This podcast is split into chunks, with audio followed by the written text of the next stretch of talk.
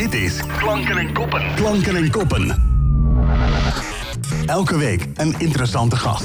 Met deze week... De rode draad van zijn loopbaan is bijdragen aan een samenleving waarin iedereen mee kan doen. Kansen krijgt en die kan benutten. In goede gezondheid en in een veilige, leefbare omgeving. Dit doet hij als directeur van het VSB-fonds, als voormalig burgemeester van Haarlem, als toenmalig korpsbeheerder van de politie, als toezichthouder in de zorg en ook als voorzitter van de Voedselbank en sinds kort ook Haarlem 105. Maar welke lessen kunnen we trekken uit zijn leiderschap? Bernd Snijders, welkom. Dank je. Wat, uh, wat goed dat je hier bent uh, vanavond. Um, vanuit al jouw ervaringen, van deze talloze verschillende functies... Uh, welke functie heeft u nou het meeste plezier gehad? Burgemeester van Haarlem natuurlijk. Ja. En waarom? nou ja, omdat Haarlem zo'n mooie stad is met zoveel leuke en bevlogen mensen... die van alles opzetten en maken en samen zo'n stad organiseren... En dan is zo'n burgemeesterfunctie, daar ben je toch een beetje een spin in het web. Dan is dat echt heel erg leuk om dat te doen. Ja. Maar ik heb eigenlijk, ik, ik voel me een bevoorrecht mens. Want eh, al die dingen die je ook wel opnoemde en die ik gedaan heb en nog doe, is niks, niks wat ik als corvée of als niet leuk zie. Maar als je nu zegt, wat vond je het mooiste, dan toch wel het burgemeesterschap Precies. van Haarlem. En dan komt dat voornamelijk door de diversiteit. Ja, zeker. Ja. ja Haarlem is natuurlijk gewoon zo'n fijne, leuke stad dat ik ook toen ik burgemeester af was, uh, gewoon nog volop actief ben gebleven in allerlei Haarlemse organisaties die, uh, die dicht bij mijn hart liggen. Ja. Dus, ja, ik... Waaronder ook nu sinds kort Haarlem 105. Ja, nou daar gaan we het straks nog uh, over hebben. Ik kreeg een, een, een, vraag binnen van een, van een luisteraar en dat sluit er wel heel erg bij aan. ik lees al die functies op en, en hij vraagt, hij doet zo ontzettend veel. Hoe gaat hij om met de balans tussen werk en privé? Nou ja, dat zou ik je zeggen. Het ziet er inderdaad op papier, tenminste als je even mijn LinkedIn-pagina bekijkt, wat jij duidelijk gedaan hebt. Zeker. uh, dan ziet dat eruit als heel veel. Dat, dat is het ook wel, maar toch in relatie tot het toenmalige burgemeesterschap vind ik het nog steeds allemaal vrij relaxed. Ja? Ja, ik zeg wel eens ook als ik nu uh, burgemeester tegenkom, ik zeg het ook wel eens tegen Jos Wiene, ik zeg mijn respect voor burgemeester is echt enorm toegenomen, want het is echt een baan voor 24 uur. En je moet altijd aanstaan. Er wordt constant maar over alles en nog wat gebeld. Dus als je ook een heel lijstje op zichzelf staande functies hebt... waarbij niet altijd uh, de vlam in de pan slaat... dat zijn vaak heel toch ja, rustige... zeker als je toezichthouder of commissaris bent... Ja. zijn rustige, rustige functies. dat is echt een, echt, echt een groot verschil. Ja. En uh, nou ja, veel ervaring opgebouwd, al die jaren. Wat maakt iemand nou een goede leider? Want u zit voornamelijk in ja, de positie als leider. Ja, nou ja, ik vind eigenlijk altijd... Uh, je moet overzicht hebben. Dus je moet, even, je moet overzicht hebben over waar het om gaat. Zodat je ook heel goed hoofd- en bijzaken kan onderscheiden. En wat ik zelf uh, een hele belangrijke constatering vind in al die jaren... is dat je echt goed kan luisteren. Dat klinkt een beetje als een open deur. Maar je moet echt heel goed luisteren wat mensen te vertellen hebben. Het is natuurlijk ook een enorme uh, rijkdom als je een tafel vol met mensen hebt... die over allemaal ergens iets van vinden. Laat ze gewoon een verhaal goed vertellen en pik daar de goede dingen uit. Hoef je zelf niet eens meer stukken te lezen, weet ja. je wel? Ja. Dat is nee, precies. heel efficiënt. Ja. Dat vind ik echt het belangrijkste. Dus overzicht hebben, uh, goed luisteren, zorgen dat je echt goed in de gaten hebt waar het over gaat. De goede argumenten eruit pikken en dan uh, besluiten. Ja, en, en je moet het ook een beetje voorleven. Dus dat betekent dat je ook um, nou ja, in je handel en wandel ook een beetje uh, navolgbaar moet zijn, laten ja. we het zo noemen. Ja, en wat maakt u een goede leider? Ja, dat, uh, dat ik zo bescheiden ben. en dus geen antwoord geef op ja, deze ja, okay, vraag. Ja, ik snap nee, maar ik ben, ik ben, ik, het is, uh, ik, um, ik ben niet meer de jongste. Dus ik kan ook een beetje terugkijken. Maar over het algemeen krijg ik dat juist wel terug. Dat ik uh, overzicht heb, goed kan luisteren. Precies. En dat ik gewoon niet... Ik ben niet iemand die polariseert of mijn mening doordramt. Ik probeer gewoon het samen te doen. Ja, ja. Uw vader was ook burgemeester. Ja. Wat heeft u van hem geleerd? Nou, toen ik, uh, toen ik uh, thuis woonde op de middelbare school zat... was ik een zeer recalcitrante puber. Dus ik, Verbaas mij op een of andere manier helemaal niet. heel veel last van mij gehad, denk ik. Uh, althans. Maar toen ik, uh, toen ik zo'n beetje aan het studeren was... en het eind van mijn studie in, in zicht kwam... toen ging ik natuurlijk wel nadenken van wat wil ik nou? En toen heb ik toch wel gezien dat het burgemeesterschap... ook wel echt een heel mooi vak is. Ik bedoel... Ik zal je één voorbeeld geven. Ehm, dat was niet in, toen ik op, nog op de middelbare school zat, maar op de lagere school. Mijn vader was een burgemeester in een dorp. Echt lang geleden. En er was een boerderij in de fik gegaan. En die mensen die hadden gewoon helemaal niks meer. En dat gezin mee naar ons huis. Ehm was allemaal s'nachts. En de volgende ochtend zit die hele boerenfamilie in onze kleren bij ons aan de ontbijttafel. En dan denk ik, ja, kijk, dan kun je echt ook iets voor de mensen doen. En zo was mijn vader. En zo heb ik ook altijd gedacht, ja, je bent ook echt burgervader. En zo probeer je zorg op te vatten voor de mensen. Ja. Nou ja, dat vind ik toch wel heel mooi. Mooie eigenschap, absoluut. Eh, in al die jaren kom, kom, kom je soms ook in lastige situaties eh, terecht. Eh, u bent ook burgemeester van Bloemendaal geweest. De Haarlem 105 luisteraars weten waarschijnlijk wel... dat hier al jarenlang onrust heerst in de gemeenteraad. Ja, Hoe heeft u dat ervaren? Nou ja, dat is inderdaad zo. En dat had natuurlijk, eh, dat was de nasleep van een hele onverkwikkelijke affaire rond dat landgoed Elshouthoek. Ja. En dat hebben we geprobeerd eh, op een goede manier op te lossen met de wethouders en ook met, eh, nou ja, met een deel van de gemeenteraad. Maar dat is toen niet gelukt, helaas. Omdat de, meerderheid van de gemeenteraad, nou, we moeten niet veel in de details, maar uiteindelijk het niet zag zitten om allerlei bouwmogelijkheden op dat, ehm, op dat landgoed toe te staan. Daar waren best wel hier en daar wat mogelijkheden voor, maar de gemeenteraad die daar uiteindelijk over gaat, die heeft het toen afgewezen. Ja. Nou ja, dat heeft natuurlijk niet geholpen. Ik heb me toen wel heel erg voor ingezet om dat wel voor elkaar te krijgen. Maar in ieder geval, toen ik daar kwam, was Bloemendaal echt volkomen onbestuurbaar. Precies. En eh, de bedoeling was dat ik daar een jaar zou blijven om te helpen weer wat rust en stabiliteit te brengen. Dat heeft uiteindelijk twee jaar geduurd. En toen ik wegging, toen was het misschien weer een zes. Toen ik kwam was het misschien een vier. Toen ik wegging was het misschien een zes. En eh, ja, in twee jaar kun je niet heel veel doen. En bovendien, er wordt heel vaak gedacht, de burgemeester lost het wel op. Maar dat is natuurlijk echt niet zo. Dat is natuurlijk echt eh, de gemeenteraad zelf. Die, Ja. eh, die, die, daar kan een burgemeester wel een beetje aan meehelpen. Maar het is natuurlijk echt de gemeenteraad zelf die zich eh, eh, als baron van Münchhausen Ja. aan de haren uit het moeras moet trekken. Ja, ja En inderdaad. dat moet je wel willen. Ja. ja, lijkt me zo ontzettend lastig. ook omdat ehm, eh, mensen hebben altijd een, een mening. Gaat vaak achter de, achter de rug om. En dat Ja. lijkt me zo eh, frustrerend soms. Omdat je vooruit wil en je kan niet iedereen altijd meekrijgen daarin. Nee, nee, dat is zeker zo. En daar, nou, daar speelden ook echt hele grote belangen. En grote financiële belangen. En, Ja. en volgens sommigen ook grote politieke belangen. Nou ja, dat is in Bloemendaal valt het allemaal wel mee. Want het is natuurlijk een prachtige gemeente. waar eigenlijk niet zoveel aan de hand is. Dus ehm, ja, nou ja, je moet ook over je eigen schaduw heen kunnen stappen. Ja. En dat is niet eh, daar altijd hem- helemaal goed gelukt. Ja. Wat zijn nog meer lastige momenten geweest eh, waar u toen toch wel met eh, misschien wel redelijk wat spanning naar uw werk ging, maar toch, als je terugkijkt, gegroeid bent als, als mens, als bestuurder? Ehm, nou ja, ik kan me nog wel heel goed herinneren dat ik. toen ik. Ja, ik was toen denk ik 45 of 46 burgemeester van Haarlem werd. En ik had toen wel burgemeesterservaring, maar eigenlijk in relatief kleinere gemeente. Dus Heemskerk, hè?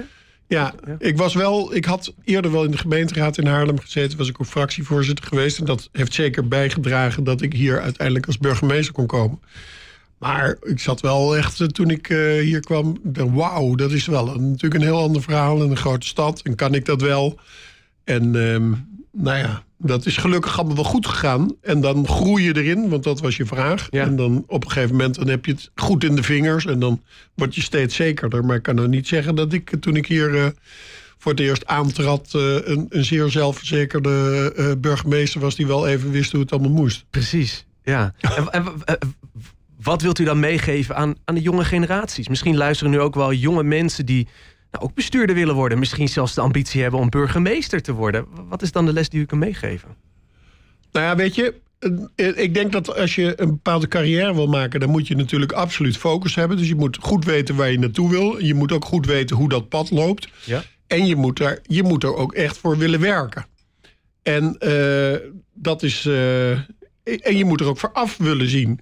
Sommige dingen. Ja, je moet er echt hard voor willen werken. Dat klinkt natuurlijk. Realiseer me dat ik het zelfs nu een beetje oude lullerig vind klinken. maar het is wel waar. Je moet er echt voor gaan. En je moet er, je, moet er voor af willen zien. En dat zou ik in ieder geval mee willen geven. Maar je ziet het, je ziet het wel. Er zijn toch mensen die echt. Nou ja, dan kom je trouwens ook weer op jouw vorige vraag over work-life balance Ja.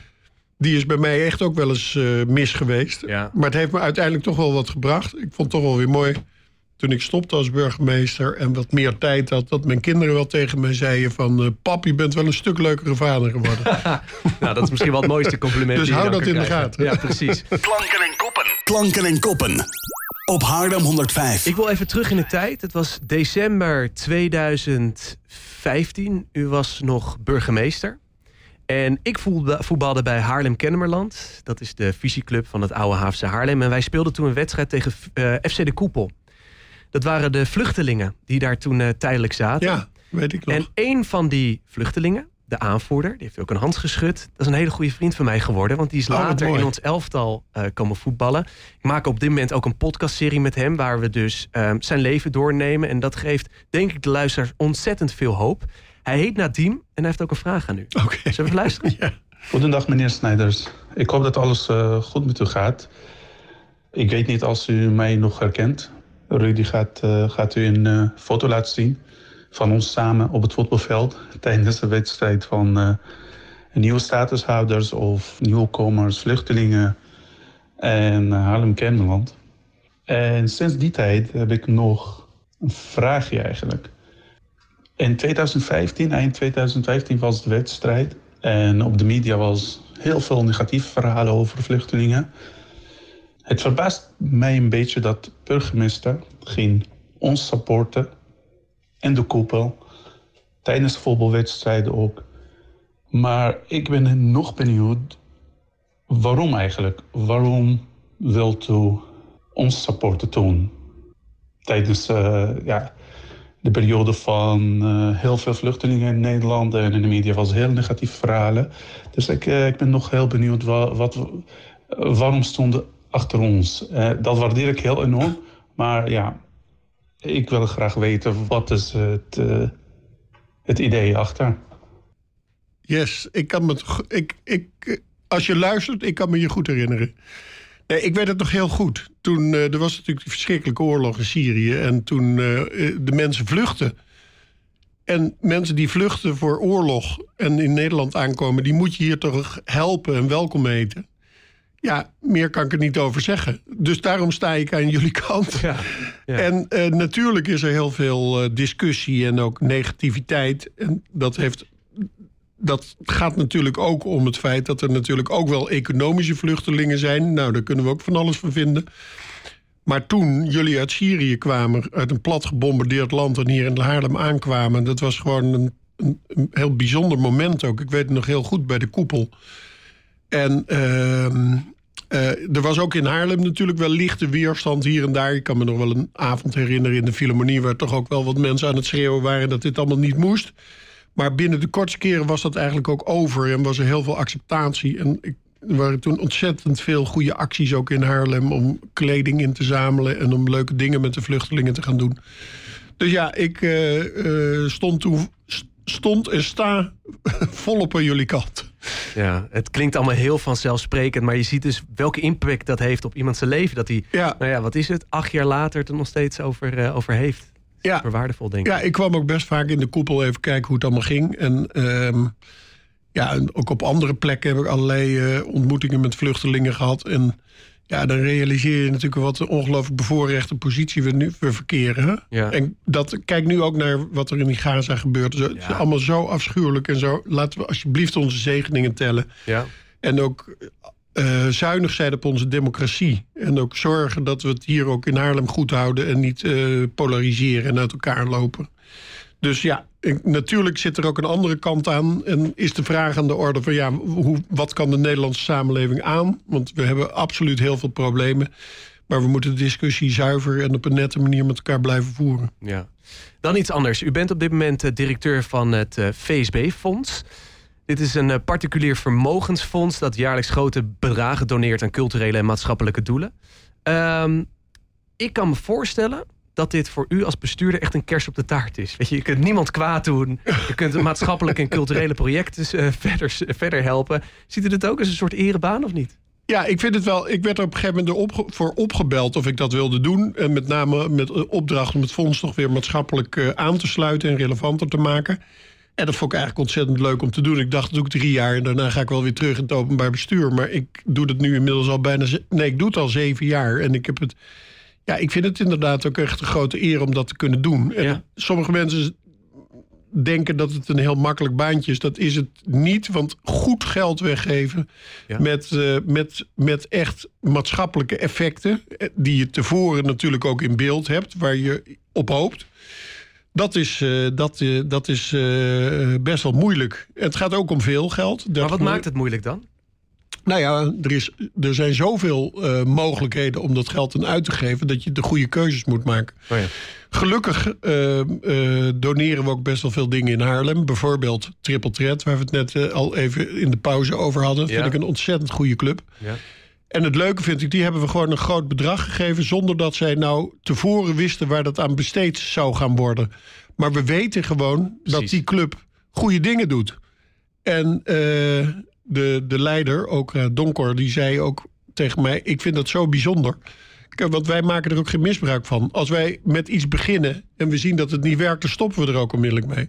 En er zijn natuurlijk ook heel veel organisaties... die gaan eerst geld aanvragen en dan gaan ze kijken wat het wordt. Ja, ja. Nou ja, en het, het gaat erom dat je juist de organisaties vindt die het echt goed weten te doen. En eh, zich met hart en ziel voor bepaalde dingen inzetten die de samenleving sterker maken. En dan vind ik Triple Threat in Haarlem een heel mooi voorbeeld. Maar zo zijn er nog Ja. honderden andere dingen. Ja, en, Triple Threat heeft zich inmiddels de afgelopen jaren behoorlijk bewezen ook. Absoluut. Dus dat doen ze hartstikke goed. Eh geef net aan, eh, ik dacht dat ik het zou doen voor drie jaar. Dat is nu inmiddels wat meer geworden. Ja, maar hoe kijkt u naar eigen toekomst op, op carrièregebied? Ehm, nou ja, ik, ehm, ik, ja, wat ik eigenlijk ontzettend leuk vind... is om nog weer eens een tijdje eh, als invalburgemeester op te gaan Oh ja. treden. Als interim burgemeester. En ik word best wel vaak gebeld van... God, zou je het leuk vinden om daar... En dat, dat gaat dan via dat circuit van de commissaris van de Koning. En dan moet ik altijd zeggen, ja, hartstikke leuk. Ik had het graag gedaan, maar ik kan gewoon mijn organisatie niet in de steek laten. Maar nu ik dit zo'n tijd alweer doe, ga ik me daar wel op voorbereiden. Dus eh, ik ben wel binnenkort eh, beschikbaar om dat te gaan doen. En dat vind ik dan gewoon heel leuk. Om als er of ergens problemen zijn, of een burgemeester gaat plotseling weg naar een andere gemeente of zo, dan ben ik gewoon beschikbaar om dat te gaan doen. Ja. Altijd vanuit Haarlem, want dit is mijn basis, my hometown.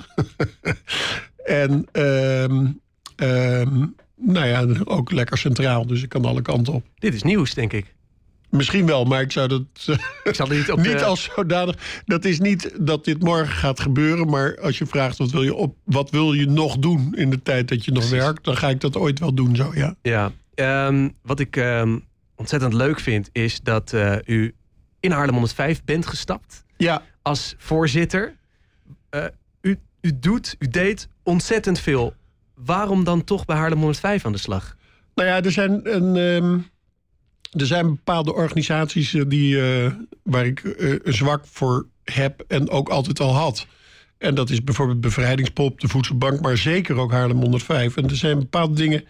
Ik heb het toen ook gezegd, ik werd toen door, eh door Roet eh, Oei natuurlijk gebeld. Collega, die ja. bezig was met een nieuw bestuur samen te stellen. En ehm, ehm, ik zei toen ook, ja, weet je, we hebben een soort Haarlem-familie. Er zijn allerlei organisaties die dragen Haarlem. En Haarlem 105 is er ook eh, eentje van. Eh, hoe belangrijk is het niet dat je gewoon een omroep hebt... eh, die op radio en televisie mooie dingen in de stad... en ook scherpe dingen in de stad onder de aandacht brengt... en zo die binding in die stad organiseert. Dat vind ik het mooie van Haarlem 105. En ik heb altijd ook een ongelooflijke zwak voor mensen die vrijwilligerswerk doen. Dan wil ik jou ook even een compliment daar. Dank Bernd. Hoe Bedankt. leuk is dat? Dat Ja, je, heerlijk. hè, gewoon in je vrije tijd zo'n mooi programma Ja, maakt. nee, tuurlijk. Dat is toch super? Ik dat- zo vaak ook de vraag van... waarom ben jij zoveel bij Haarlem 105? En dan zeg ik, ja, de een die zit urenlang langs de kade te vissen. Ja. Ik sta hier in een radiostudio met eh, interessante Ja. mensen te Nou spreken. ja. Dus wat, wat is er mooier? Het- dat vind ik dus ook. En dat, eh, dat is hartstikke mooi bij Haarlem 105. Maar idem dito bij Bevrijdingspop. Ik vind het echt Ja. fantastisch dat we met 350 vrijwilligers uiteindelijk... en natuurlijk met een veel kleinere kern...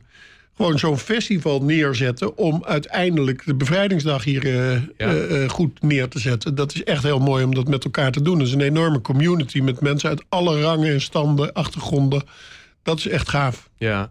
Ik kan nog uren verder praten, maar we zijn door de tijd heen. Ehm, ik, ik weet dat sommige mensen binnen deze omroep bestuur en uh, praktijk gescheiden willen houden. Ja.